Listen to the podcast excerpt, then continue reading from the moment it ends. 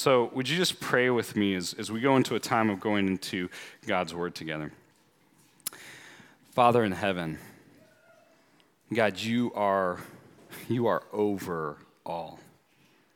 And God, we believe that you are present here as we go into your word. I just pray, Jesus, that you would awaken us to you, that you would stir our hearts, God, that you would draw us near to you, that little miracles would happen as we engage with your word, and maybe we see things new or fresh today, Jesus.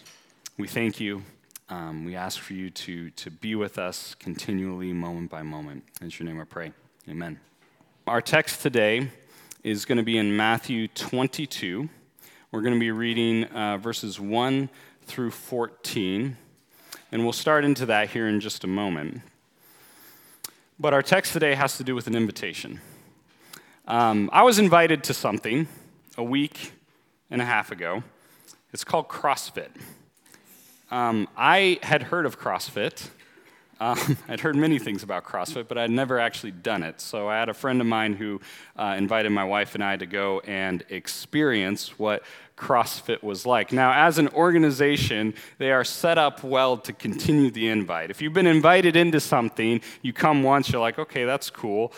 Sometimes it doesn't stick with you. You need that extra encouragement, especially if you do a workout that just absolutely kills you.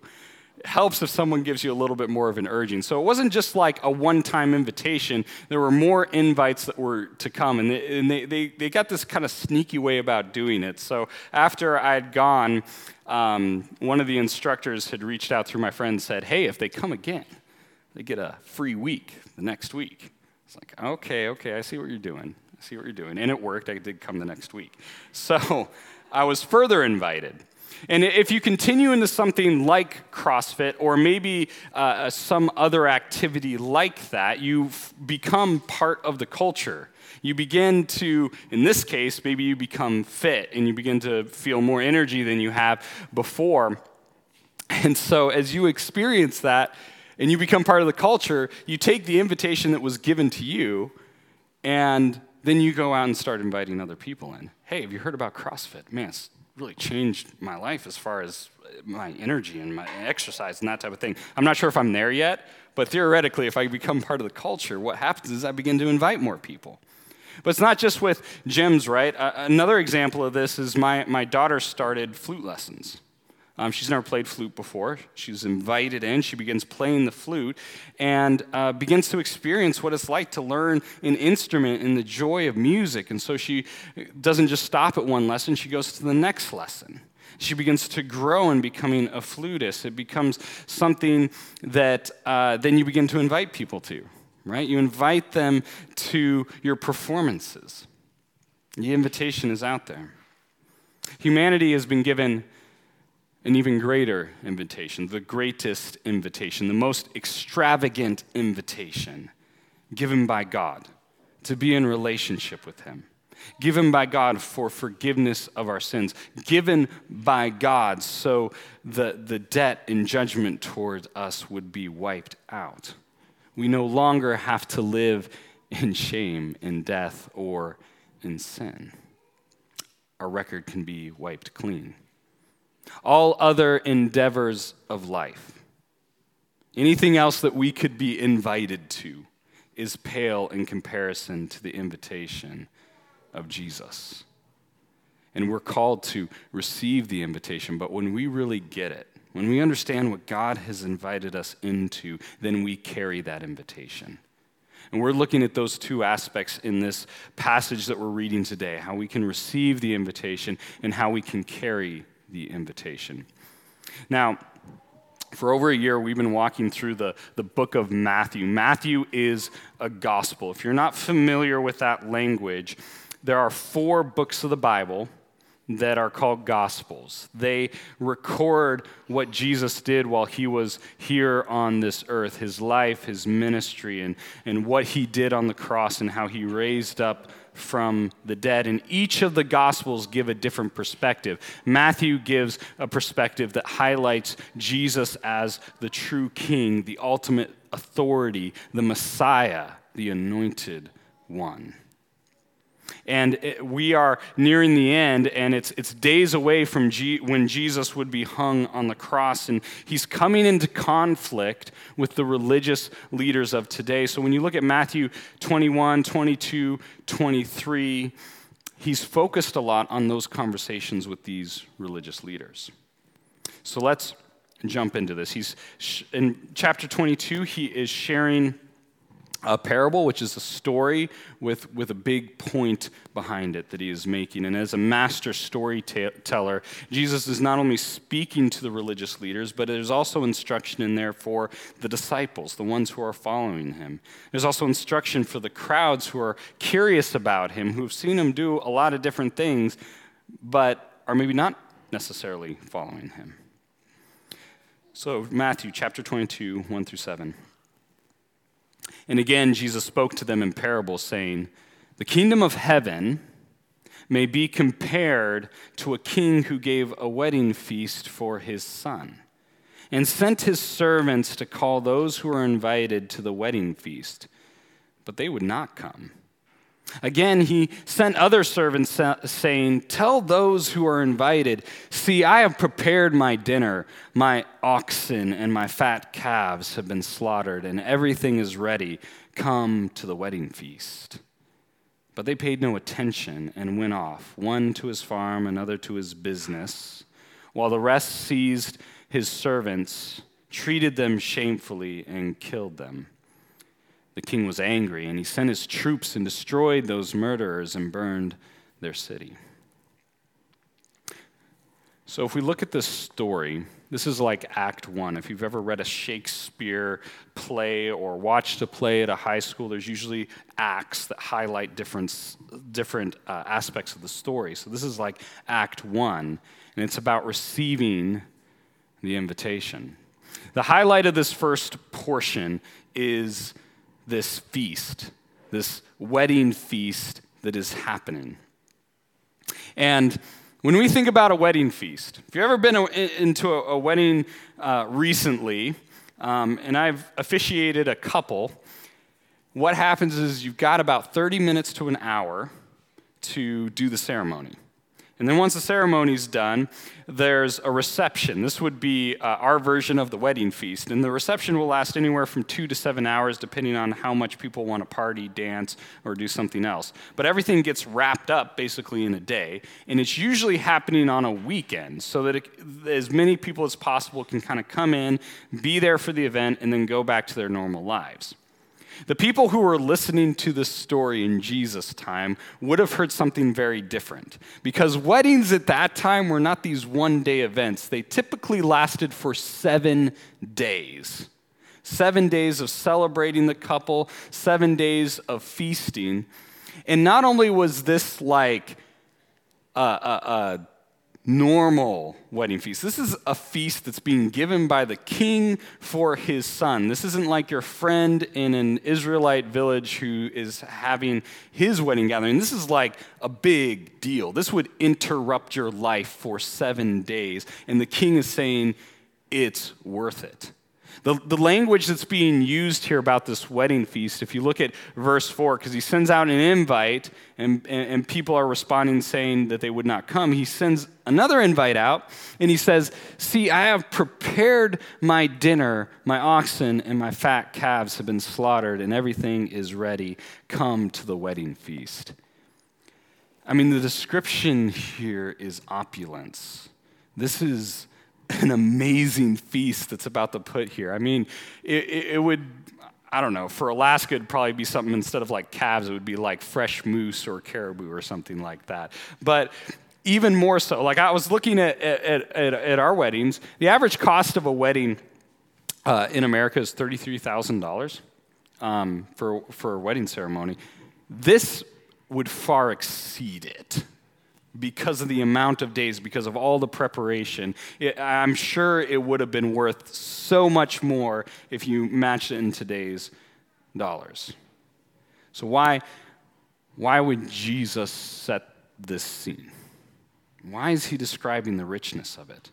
The point of describing the extravagance of this king's wedding for his son is to show how ridiculous, even foolish it would be to refuse an invitation. To get an invitation to this kind of a wedding ceremony and then say, I don't really have time for it, it's like, what? Who would do that? Who would do it? So we're given what this story is about. Jesus says it in verse 2, the kingdom of heaven may be compared to this. And so that's kind of like the answer key that helps us understand what's going on in this story. There's a king, there's an authority, it's God. There's his son.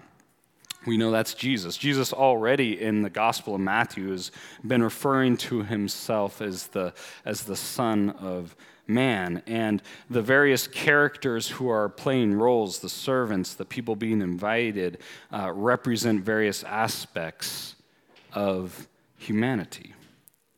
And so this wedding feast is describing the kingdom of heaven. If you've wondered what that's like, it's the kingdom of heaven is where God is in his goodness and his purity.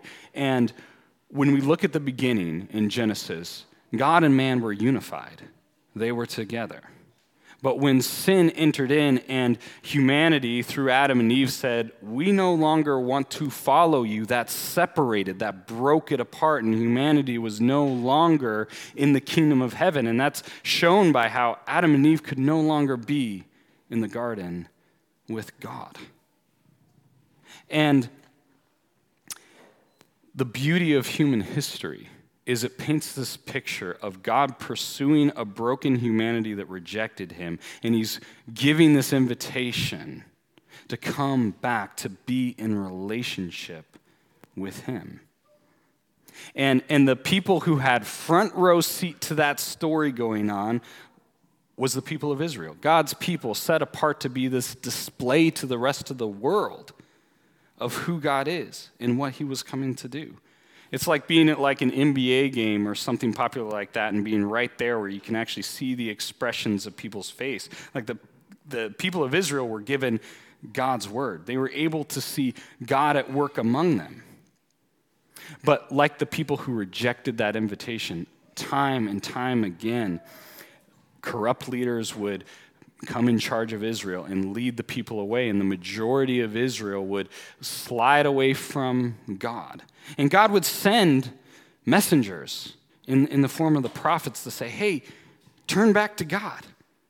Go back to him. Stop running away from him. And they would often be rejected at best or killed.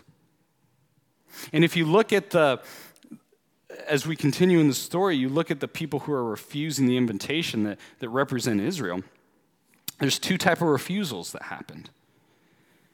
One is a refusal because it's inconvenient. It's like, I got my farm. I got my business. I don't have time for these things. And these things are just temporary. They're things that will eventually end. And they center around individual success and value. And when the things in our world become so necessary in our lives, then the value and the authority that comes from God becomes an inconvenience to us, this thing that we think just shouldn't be in our life. But it goes beyond that. There's not only a rejection because of inconvenience, there's a rejection of the invitation because Jesus is a threat. And this is where Jesus is speaking to the religious leaders of the day. They saw Jesus as coming against their authority. They wanted to maintain their authority over other people, and they didn't want Jesus to break into their life. It was more than an inconvenience. It was a threat. And so we see as the religious leaders engage with Jesus during this time that they first tried to denounce Jesus, tried to get him to trip over his words, but ultimately it's going to lead them to put Jesus on the cross to kill him. And what we see in the end of this first act is that the very thing that the religious leaders were trying to do to Jesus, to destroy him, one, it would fail because he would rise again, but secondly, the thing they were holding on to would be destroyed. They'd wrapped their life and their authority around the temple. And because of the sacrifice that Jesus was going to make, the temple would no longer be a building, it would be a people. And we know in 70 AD, after Jesus rose from the dead, that Rome would come in, they would destroy the temple, and it's this very visual, very vivid visual of how we can hold on to things that we think are so important, that we think matter most in life, and then they crumble away. And the message is clear. It's like if you worship the structure but miss the Creator, you've missed everything. And God will even let us experience the destruction of the things we've put above Him, like little sandcastles that we think are so important, and then a wave comes and wipes it all out. And so when we come to the end of this first part of the story, there's this message of like, receive the invitation of God. The God is reaching out to us. He's reaching out through His Word. He's reaching out even through, as we read in the Psalms, his creation is constantly describing who He is and speaking to our hearts, and He's inviting us in an invitation of faith. That if we're apart from God, God's saying, I want to be with you, and that will happen by putting faith in the finished work of Jesus and what He came to do, that your sins can be forgiven, that there doesn't have to be a distance between you and God. That invitation is out there. But it's more than just the invitation with faith, just like the example of a CrossFit gym. It doesn't stop at just this one-time invitation, but there's this continual invitation to grow within God. And as we walk in our Christian faith, I feel like daily God is inviting us to draw near to Him. Daily He's wanting us to experience Him and know Him. And it's so easy for us, just like the examples we read in this story, where we let the business of life make God an inconvenience. And sometimes I think that leads us to this place of dryness. It leads us to this place where we're wondering, man, why is God distant? Well, sometimes it's because we've stopped in our following of Him as He continues on down the pathway, and we're wondering, man, God, why are you so distant? He's like, come, keep following me, keep pursuing me. And the way that helps us continue to follow God is we remember the extravagance of His invitation. That wedding feast that's being described is looking to the end, when one day, when Jesus returns, we will be gathered with Him, much like in the garden with Adam and Eve, where there is no longer any type of barrier between us and God. And if we lose sight of the future of what God promises us, it's so easy to get distracted by the things of this world that make God an inconvenience to us. So then we look at Act 2 of the story. Let's pick it up in verse 8. Then he said to his servants, "The wedding feast is ready, but those invited were not worthy. Go therefore to the main roads and invite to the wedding feast as many as you find." And those servants went out into the roads and gathered all whom they found, both bad and good. So the wedding hall was filled with guests. So Act 2 is centered around this invitation being carried to the main roads. The servants now of the king are being sent out, and it's not to the people you would think. It's not to the people who, as we described earlier, like the people of Israel who had God's word, who had all these things. They're going out and beyond. It's really looking at and anticipating this moment when, after Jesus was raised from the dead and He ascended into heaven, the church went out. And they went to the places that you might not have think like, oh, that these types of people would believe in God. And yet, the very people that they would go to, like Jesus did, whether it's tax collectors or prostitutes or people who have come really to the end of themselves, who've realized, man, I'm nothing, and I need someone to come and rescue me. When that invitation comes, then it's easily received. When you realize, man, I don't have what it takes. I need a Savior. And I think This scene is so beautiful because these messengers go out, they go into the crossroads, they're gathering people up, and they bring them back to the point where it says, in verse 10, it says, "And those servants went out into the roads and gathered all whom they found, both bad and good, so the wedding hall was filled with guests." Growing up in a church environment, it can be really easy as a church to kind of sit and wait for people to come into your church. In fact, when I began doing more preaching and what I'm doing, I asked someone about the history of churches in Fairbanks, and there's this thing called a church shuffle that was going on.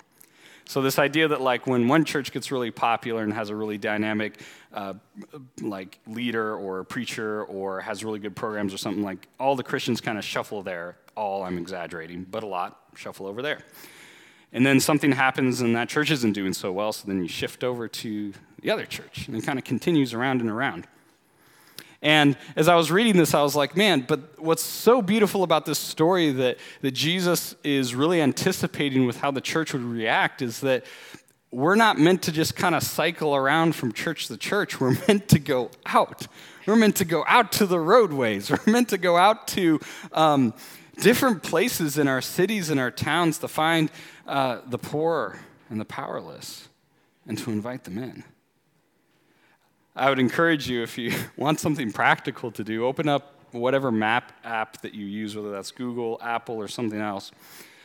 Type in Fairbanks, Alaska, zoom out. Just look at it. Start just praying over the communities. Start praying over Fairbanks or Fort Wainwright, or praying over Allison Air Force Base, maybe Salcha, Fox, and just looking at the different places. Even zoom in on some of the roads. Some of the crossroads of our city and our town, begin praying over them and consider where God has put you at crossroads. Maybe it's your school, or maybe it's a CrossFit gym, or maybe it's your household, or other places where you can share in that invitation of Jesus. And one of the things I would ask you to pray for is that Radiant would be filled like this wedding hall is filled. That when we gather together as a church, the reason it's a miracle when we're here is because we center our lives on Jesus.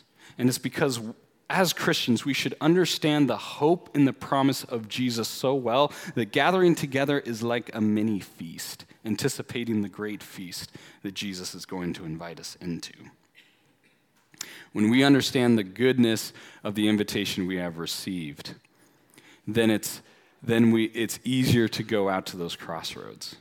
When we don't understand the invitation that we have received, that's when churches, it's so easy for us to fall into discouragement and bitterness and griping because we've lost sight of who we are as a people. And so what we want to make sure of as followers of Jesus is that we get the gospel, we get the invitation we have received, and that's what's driving us. The final act of this story is Act 3. So let's start that in verse 11. "But when the king came to look at the guests, he saw there a man who had no wedding garment. And he said to him, 'Friend, how did you get in here without a wedding garment?' And he was speechless. Then the king said to the attendants, 'Bind him hand and foot and cast him into the outer darkness. In that place there will be weeping and gnashing of teeth. For many are called, but few are chosen.'"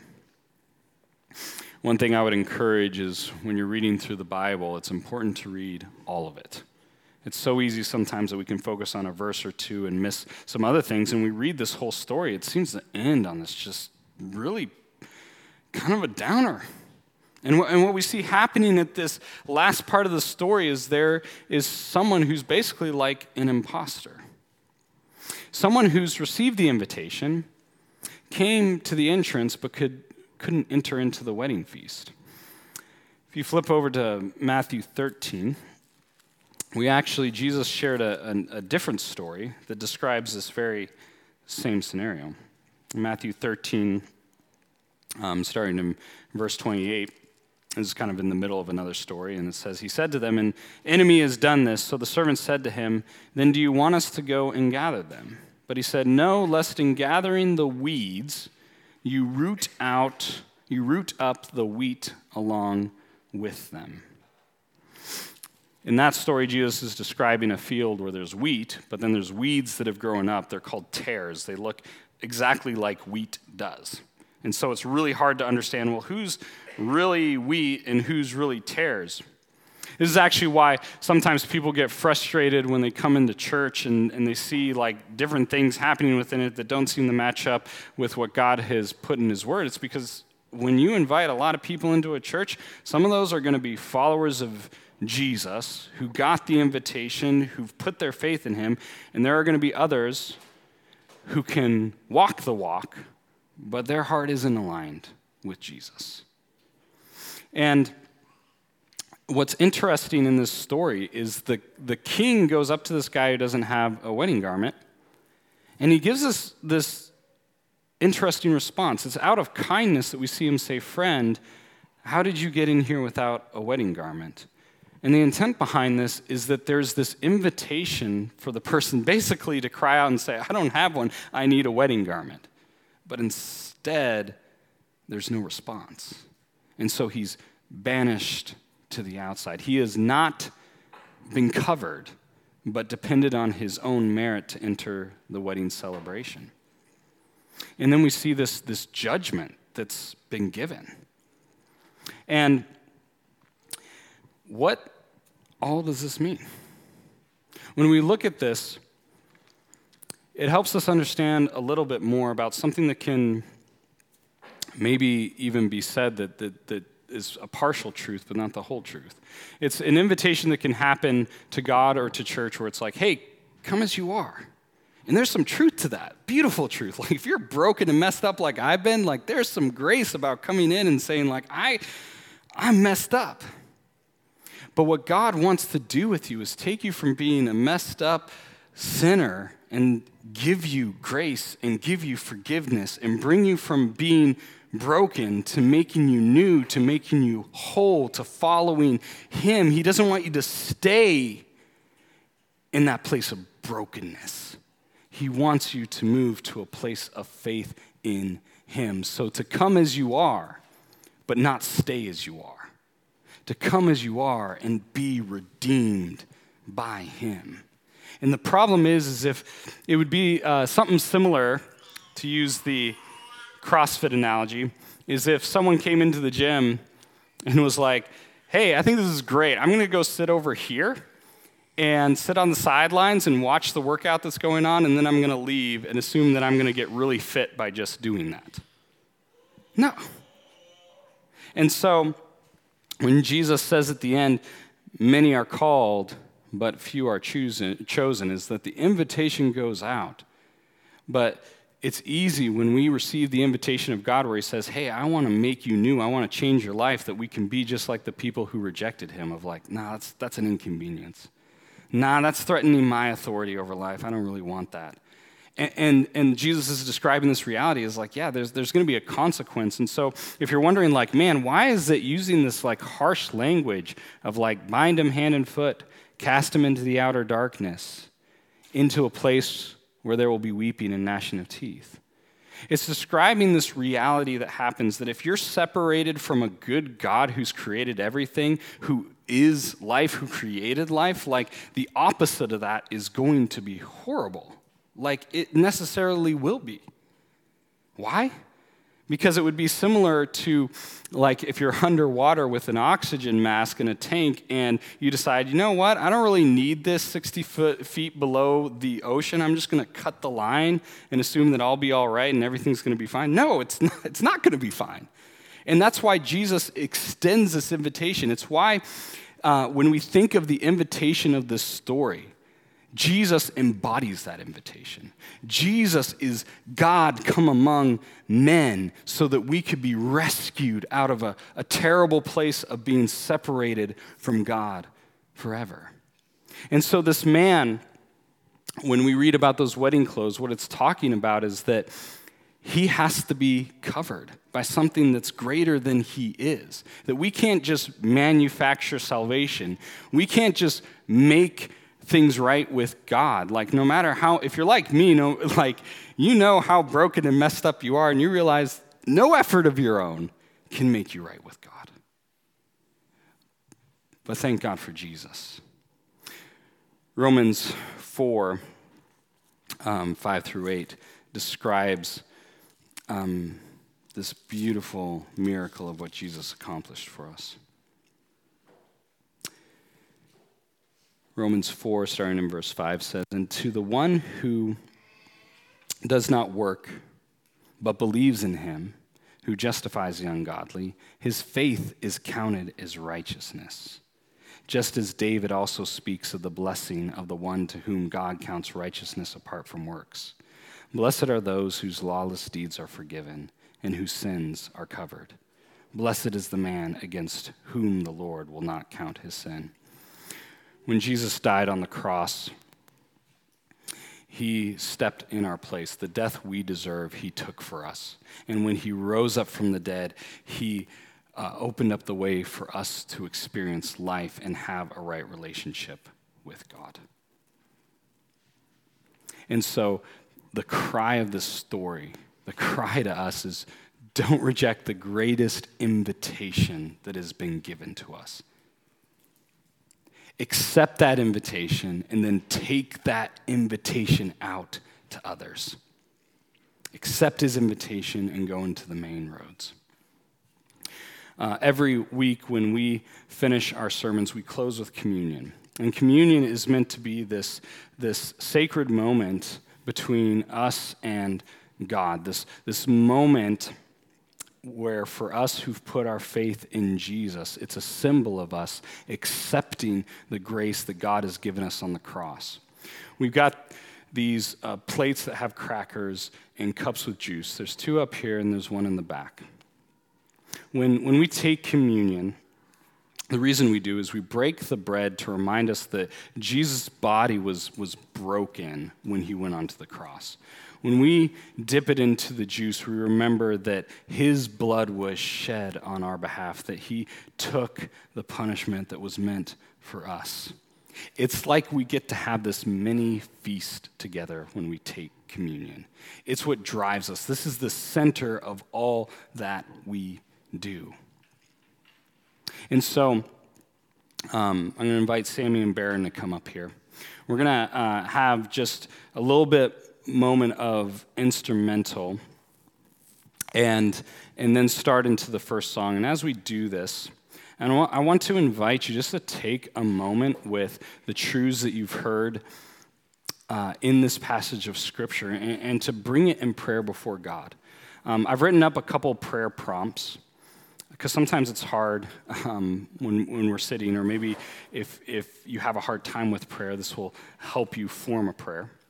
The first one is this: God, I have allowed, and it's a fill in the blank, to occupy my thoughts and distract me from your invitation to draw near.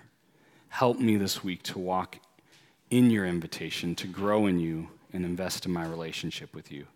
This is an invitation just to pour out your heart before God. He knows you. He knows what's going on in your life, and he wants to draw near to you. And then the second one is, Father, help me carry your invitation to, and then a fill in the blank, this week. Who has God put on your heart that needs to hear of his invitation, of his good news, that you no longer have to sit in darkness but can receive his light? And it finishes up with, help me to know who to invite to my church family, whether through my home or my gospel community, that's our small groups, or our Sunday gathering. Help me know who to share your good news with this week. So I'm going to finish up in prayer, and during this first song, I encourage you just take a moment with the Father, cry out to him, pray. And when you're ready, take communion during the first song as you're led. And then we'll continue with our singing. Father in heaven, Jesus, we thank you that you are a master storyteller. We thank you, Jesus, that you don't hold back from extravagant truths that sometimes are hard. But Father, what I pray is that we just don't miss out on the invitation to draw near to you. God, that we would not miss out on those moments where we can extend that invitation out to others. I just pray, stir our hearts for other people who have not heard of you, Jesus. God, I just pray that what we read in your scripture would just propel us into the week. That even right now, as we pray together, as we take communion together, that there would just be this moment where we can release the burdens we've maybe accumulated during the week and lay it before you, knowing that with you there is forgiveness.